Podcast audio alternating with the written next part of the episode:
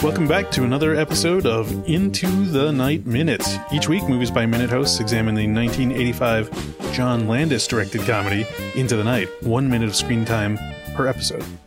So you're here today with me, David Forsyth, and my co-host Todd Lucas from the as-yet-unreleased Movie by Minute podcast, Edge of Tomorrow Minute, and uh, we're here to discuss Minute seventy-eight of Into the Night, which opens on Diana licking her lips and pointing to her, in air quotes, coat, and ends with Monsieur Melville saying something in uh, what sounds like French. I think the actual true opening of the of the minute is on the same shot of Larry Kasdan we closed the previous minute on. I guess he's really where we open.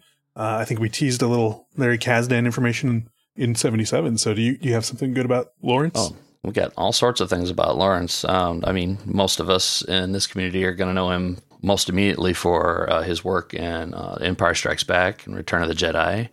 He's also uh, not as famously uh, worked on the more recent stuff with J J. Abrams and also on Solo, a Star Wars story. But his most early written script that um, he's famous for was for The Bodyguard, which he actually wrote in the nineteen seventies. Uh, and hmm. the tale has it that uh, that Bodyguard was shopped around and rejected sixty-seven times before it finally sold to Warner Brothers.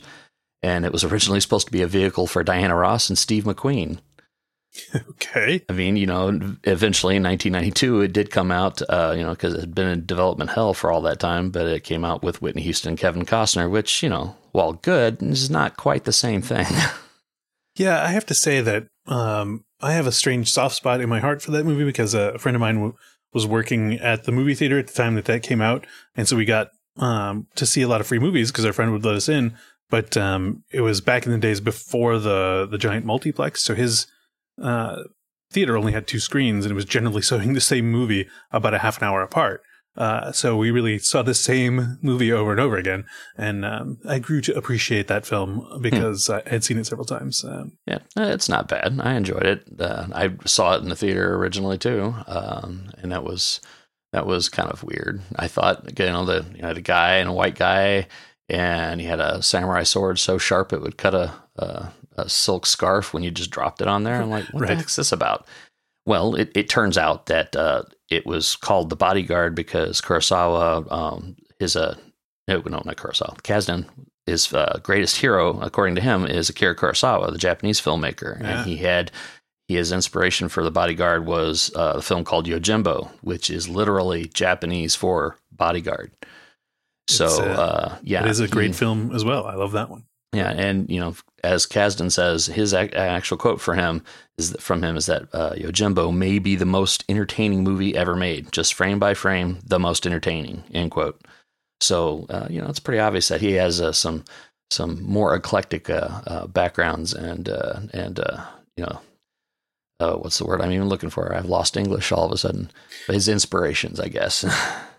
I've seen a lot of Kurosawa films, and, and I like most of them, particularly the ones with Toshiro Mifune as well. I mean, that's um, I would say that most of those are are that that was sort of their their uh, muse type pairing between you know between the two of them, I think. Um, and uh, so yeah, I mean, if somebody is going to take that as a as an inspiration for a film, it'll probably get me to watch it. Although I didn't know that back then, and whatever year The Bodyguard came out, but uh and, and it wouldn't have meant anything to me back then even if I did know it, so sort of a, a post Bodyguard appreciation for uh for Kurosawa and Mifune in my life anyway. Well, so. definitely definitely I yeah. mean, a lot of that was shot in black and white, and I was not around when it was being filmed, let alone cognizant of anything. So well, and how long would it have been before we actually had access to it? Right, it probably mid to late nineties. So yeah, I mean, unless you lived in a big city with a foreign film theater or revival house or art house cinema okay. or something like that, which that might have been could. you, but it was definitely not me. Well, so. I was I was closer to one for sure, but definitely was not you. So, all right. So I'm so, sorry. Did you have more on Mister Kasdan? Um, yeah, we got as much or as little as you'd like. Uh, uh, you know, another big thing that everybody would know him for would be um, he wrote the screenplay for Raiders of the Lost Ark. But what a lot of people uh, don't realize is that he was actually uh, commissioned to do it by George Lucas on the advice of Steven Spielberg. And then before the screenplay was actually written, the, the three of them had recorded uh, themselves having basically a story breakdown session. And, you know, this recording, you know, it's pretty easily available all over the internet now, but uh, it's it's uh, fairly legendary. It's one of the few things that proves beyond a shadow of a doubt that George Lucas actually did know what he was doing, even though fans kind of uh, hold the prequels and whatnot against him. He actually does know how to tell a story. He is, you know, very creative and very insightful. And it also demonstrates, uh, you know, Spielberg's genius. And, and uh, you know, even though Kasdan denies it, it shows that he's really, really, really good at this. So that's a fun thing to go look up if you have time. I would say that's true. I, I would be interested in hearing that. I never have heard that. So that that would be kind of fun. And I, you know, I suppose I know him, you know, mostly from his... his first three or four movies, right? That was a good run um, of what was it? It was uh, um, Body Heat, Big Chill, Silverado, and I forget what the fourth one was. But like as a director, that's that's a pretty good run for your yeah. for your first times. But, and but of course, I've not seen any of those. Uh, so. They're all very good. So you yeah. should um, you should check I'm them out. I'm guessing that now. But. Yeah, yeah. But um, you know, he definitely has had probably a wider impact as a writer for sure. And it's not really something that I think about when I think Larry Kasdan. So yeah, no, that's interesting. It's, um, that's just not where he, the space he resides in, in, in my mind, but it's, that's very true. So, right. Well, you know, he has lots and lots of credits, you know, things that are smaller. He actually has a couple of, you know, more recent, not terribly recent, but more recent ones that are kind of have little soft spots for me in my heart. Uh, one is a movie called Mumford, which he wrote and directed. Strangely, uh, the, the movie, part of the cast included a, a an actor named Jason Lee, who's a, a favorite of mine. Um, and then uh, not too long after that, he was also, also wrote and directed um, a Stephen King novel uh, adaptation called Dreamcatcher, which mm. also included Jason Lee, and all was probably my favorite um, Stephen King novel at that time. Now this is the this is the My Name Is Earl Jason Lee, not the Dearly Departed Jason Lee, right? Yeah, that's that's the My Name Is Earl. Okay. Right. Mall Rats and all that jazz. Yeah, yeah. Okay. Just just checking. That makes sense because... Or no, that was Brandon Lee I'm thinking of, not Jason Lee. Yeah. Oh, boy. Okay. Yeah, Brandon, uh, no, there you go. Brandon Lee, yes, he he uh, died on the set of uh, the first Crow movie. Yeah, right. I'm sorry. So, so there there is no Dearly Departed Jason Lee as far as I know. So no. Yeah, okay. I'm sure that someone named Jason Lee has died at some point. Let's... Uh, you can stop writing in, Internet. We know. Okay. People die all the time, right? All right. A few seconds of silence for every Jason Lee that's ever died. Okay, then. Thank all you. All right, then. Good, good. All right. All right. So, so we're pretty much done with uh, Kasdan, unless you've got some more fun stuff. No, no. You're the you're the resident Kasdan expert here, uh, as far as I'm concerned. So uh, when we get back into the minute, we got uh, Diana. She's pointing at the coat and, and literally licking her lips with anticipation at getting the stones back. Um, the six yeah, it's a bit of emeralds. A tell. yeah. yeah. Um, and uh, Bud notices that. And uh, you, you can tell Bud is kind of into the drug culture because, you know, her licking her lips as kind of an unconscious tell for something, he would take that as her needing what's in the coat in, you know, in a drug sense. Whereas she's really just licking her lips because I'm sure she's scared to death right now. yeah, it could very well be. And, you know, it's... Uh, It's kind of interesting, like, you know, Bud kicks it up a notch and is being kind of a jerk and like, get her out of here. There it is over there. Will you get her out of here? You know, calling the cops names and, and whatnot. And um, he's barking orders at the cops. And, and so it's kind of weird to see Detective uh, Detective Rusty Lane sort of jumps at the coat. It's like, hold on a minute. Like, he's very anxious to get it back to her. Um, and he fishes the coat out from under the broken glass and, and the table. And he uh, pats it down to make sure that there's no evidence in there. The thing that bothered me the most about that when he did that is I think the actor actually gave something away, gave away the fact that, you know, he is an actor in a movie instead of an actual detective, because when he picks that up, he goes straight for where the secret pocket is. That's where his his searching hand goes first. Yeah. I'm like, uh, you wouldn't know that was there. Why are you reaching for it? Yeah. Well, and he doesn't find them, so that's really a hell of a hidden pocket, you know? Yeah, that's, uh, that's special. That's more than an R F I D uh, protection co- compartment in your coat. No, right. It's uh sight proof and feel proof and maybe even smell proof. Uh, although I don't know what six perfect emeralds smell like, but they smell like freedom, dude. exactly, exactly. So can we just talk for a minute about how weird it is for a civilian to just wander into a crime scene um, that has like six or seven cop cars parked out front um, yeah, and just be escorted in? I mean, it's a very seventies cop show kind of thing to do, to be like, oh, I'm going to just go up there and talk to the cops um, and and get her way in. Yeah, these days, if you did that, they would instantly suspect you of something.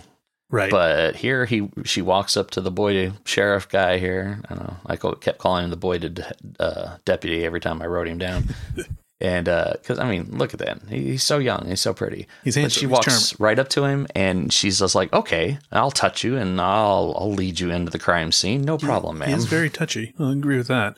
Um, and, you know, maybe it's maybe it's got something to do with our police shows now, right? Like, our police shows now are are very, like, forensics focused, or, you know, five years ago they were, right? Uh, maybe they still are. I don't know. But, like, the magic of forensics will solve every crime and lead to a shootout at the end or something dramatic. I don't really know. Um, so it would be weird to, even though you've patted it down, to pick up a piece of evidence and give it away. Exactly. Um, yeah. So it's yeah. just strange, but maybe it's a it, cultural thing. It would have been in a locker in the, for a couple of years and then probably just destroyed at some point, and no one would yeah. have realized there were emeralds in there. Right. Maybe that would be a good, a good like webisode of a show, right? Where the, the evidence destruction tech finds six perfect emeralds in a pile of ash in, in his incinerator. Right. right. And then, you know, the next day he tenders his resignation, and then he disappears from the face of the earth. Yeah. Yay. I mean, that script practically writes itself. Yep. That's so. About four minutes long. Exactly. That's why it's a webisode. So that's, mm-hmm. Hey, you guys have seen my new web series, right? The, uh, Evidence Destruction Technician. Man, you'd have to have a new character every week, right? Because either either you'd find something valuable, or you'd find something that just that killed you when you put it in the fire.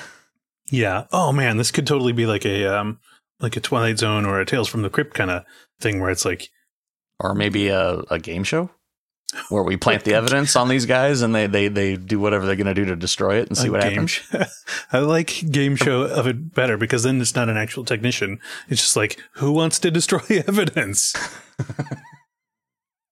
I yeah. like your title. That's that's too much fun. Yeah, that's perfect. Uh, and you could call a friend and be like, I don't know if I should throw this bag of white powder into the into the incinerator or not. Yeah, because it's either uh, ten thousand bucks worth of cocaine, or it's going to create a deadly poison, and you're dead. Yeah. Either way, throwing it into the fire sounds like a bad idea, but what do I know? Pretty much. Nothing about white powder. Yeah. I mean, if it was like cornstarch, I could tell you that that's actually flammable, and don't throw it in the fire because it'll probably burn you. But otherwise, I don't really know. All right, then. Yeah. So, so you know, he pats it down and he gives it back to the boy deputy, and he touches her again and leads her back out. Yeah. And, uh, you know, Kasdan kind of gives him a look and, and signals the sheriff to usher her out with a with a cool Ted Hill. Doesn't have to say anything. You know, they got mm-hmm. law enforcement bro um, language. So uh, but after after they leave, uh, we find out about Bud's being on probation for cocaine. Cocaine. I'm going to ask you one more time. You know what they were looking for? And that's sort of why he's being questioned, instead of them really doing police work to figure out what went on there. They're, they they think, oh, he's got to be involved, and if he'll just tell us what who's after him, uh, we can ignore it and, and go back home, right? Because it's his problem at that point. So who knows what they're thinking? I yeah. mean, I, we still don't know if they know that Christine is dead. I mean, we've had a murder. We've yeah. had multiple gunshots fired in that home. I mean, the evidence is right there, just just off camera to the left. Just tilt your head slightly to the left, okay? Yeah, just go past the infinity pool, go over the railing onto the beach, and you'll see the bobbing beauty queen body floating there. That's a terrible alliteration. I don't like that at all. That was um, bad. Yeah, sorry. I didn't mean it. Uh, And it did sound a little cold and callous to our dearly departed Christie. Um, so, yeah, I, I think maybe these cops are being a little cold and callous, because if they do know, they, they're really know, not acting right? like it. You know, oh man, now homicides just every day, just another dead body. Who cares? I mean, they've got to know. the The neighbors who most likely called the cops are the ones who saw Christie being chased and probably assaulted at the at the edge of the surf. Right. And otherwise, why would the cops be here? Bud would have been tied up in phone cord in amidst yeah. the wreckage of his living room when, when Diana showed up, and the door would be locked. They wouldn't be able to get in. I mean, nothing. Unless, Unless the Savak took Christy with them, I guess. But we saw her. Oh, being, that's right. Yeah, we, we the, the surf sort of... pushes her back up onto the sand there. Yeah, yeah, yeah, you're right. So we know she's gone. Yeah. Hmm. Yeah, no, it's it's very strange to not hear them sort of investigate. You know, maybe they're investigating. Maybe they think Bud's responsible for her murder, and that's why they, you know, maybe not directly that he murdered her, but like that he caused it with whatever he's into. So I think maybe that's an editing glitch, perhaps, or they, they shot the the bit with her dead body washing up, but uh, then weren't sure if they wanted to, to you know, really push home that, that yes, she's died in that, or or what. I don't know. Because, I, I mean, when, when the Savak kill, uh, oh, God, what was it, Hamid? Um, that wasn't Hamid. Hassi, the first, uh, the, the, the gentleman who had hired her to do the, the smuggling, who dies yeah. at the airport. Yeah. They take the body and they put it in their trunk. They don't leave the body behind. So leaving uh, Christy on the beach is sloppy for them. Yeah, right. Well, and, and um, you know, ha- if they had been committing all these robberies and, uh, or not robberies, but like th- they've been committing a string of crimes across the city. And, uh, you know, it's known that they are not, you know, that they're foreign nationals. And I think someone actually at one point says, it might have been Diana at one point says, like, uh, they probably don't have passports, so they probably don't want any trouble. They really have been leaving a string of chaos across the city. And you'd think there would be, you know, detectives who knew who these, you know, this group of, of four or five Persian uh, gentlemen in, in suits uh, who just shoot anything. um, that you think they'd be on their tail already. So that, you know, yeah. that, but. Certainly amongst this group, I mean, they've got police and sheriff's department, including two detectives. So somebody should have known something. Yeah, exactly. But so. uh, um, this is a comedy, so they're playing a little loose and fast. And, and you know, it is also eighty-five, so we don't have a, a big tradition of, you know, the really rigorous police procedural yet. True. At least not in. Yeah, right. I mean, they probably existed, but not uh, this is not one of them. So if we followed the Christie murder tangent too far, we'd trail off into a whole other movie. So, and we just did. So let's uh, back it up. Uh, so uh, you know, we find out about Bud's uh, possession uh, probation, and then let's see, uh, we're out in front of the house again with the deputy, and Diana uh, obviously is trying to make up her plan there. Uh, she decides to ask the the deputy to walk her to her car. Well, right before that, he does probably the only piece of good police work uh in this entire set of minutes. Uh he says, I'm gonna need some information from you before you can go. I'm afraid I'm gonna have to get some information from you before I can let you go. Right, so he's gonna be like, I need to write down your name and address, you know, so I can look you up if in case there's trouble later. But uh but yeah, she does turn it into, it's kind of an odd request to be walked back across the road, but I guess it is kind of a busy road. I don't well, know. Well, you don't see it when they're walking because they obviously have it blocked off where they're actors, but The, the the deputy does raise his hand as if he's warning someone to, to not hit them. Right. And then when you get the reverse angle just after that, you see Melville, uh, you know, you see through the window behind him, you see traffic go past. So they're, they're trying to simulate traffic this time, whereas the, the beginning parts of this movie have been uh, very traffic light, except for the, you know, that uh, morning rush hour scene from the beginning. Well, and he's such a Boy Scout-looking type sheriff that I think getting the request to walk a pretty lady back across the street is not outside of his, his wheelhouse. I think that's that's really um, a a request that makes sense to him. So, yeah. Oh, and he does jump at it. Of course, you know, one more chance to to reach out and touch her. Yeah, this guy well, is so touchy-feely. I mean, she's got the great red leather coat and the big blue down coat with the secret pocket. So she's, you know, in addition to being the attractive lady that she is, she's got all these great coats he wants to touch. So, well, yeah, you know, I, I've always found myself petting coats when I'm out and about. So I, I totally understand that. Okay. Uh, so, yeah, we, and you, you alluded to uh, the reverse shot of Melville uh, in the limo. Uh, he sees Diana coming back with uh, with a, sh- a sheriff. I think it's a county sheriff, yeah, um, from his badges. And he says something. um, he says something that may or may not be French. Uh, and it appears like he's saying it to his South African henchman. Um Oh, I took that the other way. I took it for something he was saying, trying to say in English to, to Ed, and that's why I was hoping it was in English, and I just couldn't decipher it. Oh, no, I, I sort of... My best crack at it is that he says, Elle est très forte? Elle est très forte. which when I tried to translate that, um, it sounded like go very hard in French. So I don't know if he meant to tell his guys to get away, but they certainly don't attempt. Well, we'll find out in the next minute whether or not they attempt to get away hard or not. But um, it's not a Bruce Willis movie. Yeah. Right? Right. Yeah. So I don't want to don't want to uh, don't want to bite in on, on their uh, trademark there. So, yeah. Um, but yeah, I mean, that's that's pretty much where it ends, is on some confusing language that sort of it it looks like he's panicky, right? Just a bit. Yeah. He's still got his gun in his hand. So he's, you know, like uh, and there's a, a cop walking towards him. So, uh, you know, he's behind tinted windows at that point. So he's he's got, you know, the, the amount of time it takes them to get to the car to, to figure out something. But um, but yeah, he's he's got law enforcement coming towards him, and he probably does not want that attention. So, all right, that's where we're going to leave this one off till next yeah. minute. Well, before we fully wrap up uh, and do our outros here, I just want to take a minute to talk to you guys uh, a little bit about our show, Edge of Tomorrow, um, or Edge of Tomorrow Minute, uh, which isn't out yet. Um, we're fully in pre-production, and um, we'll probably release it a little bit closer to uh, to what will surely be the media fervor around Edge of Tomorrow two. I know people are probably saying there's a movie called Edge of Tomorrow and they're making a second one. But yeah, uh, you may know it as, what was it called? Live, Die, Repeat uh, in a lot of places. It's because of some really bad marketing, and they, they couldn't even, like two years after the movie came out, couldn't even figure out what the title was. I don't know. It's a, it's a Tom Cruise and Emily Blunt in, in a movie in a dystopian war future uh, with a bit of time looping action in it. And, and we like it. And uh, we're going to talk to you guys about it. One minute of screen time per episode.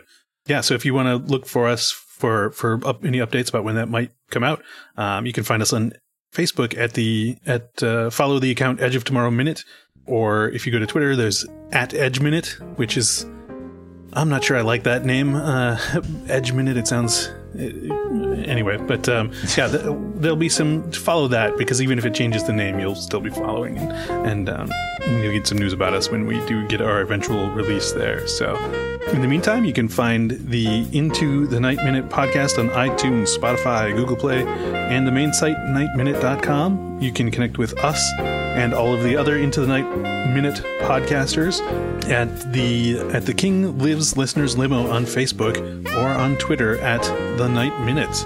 So yeah, join us here next time on Into the Night Minute. Bye.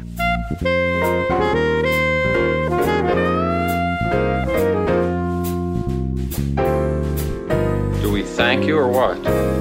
I'd say I fall in the or what category.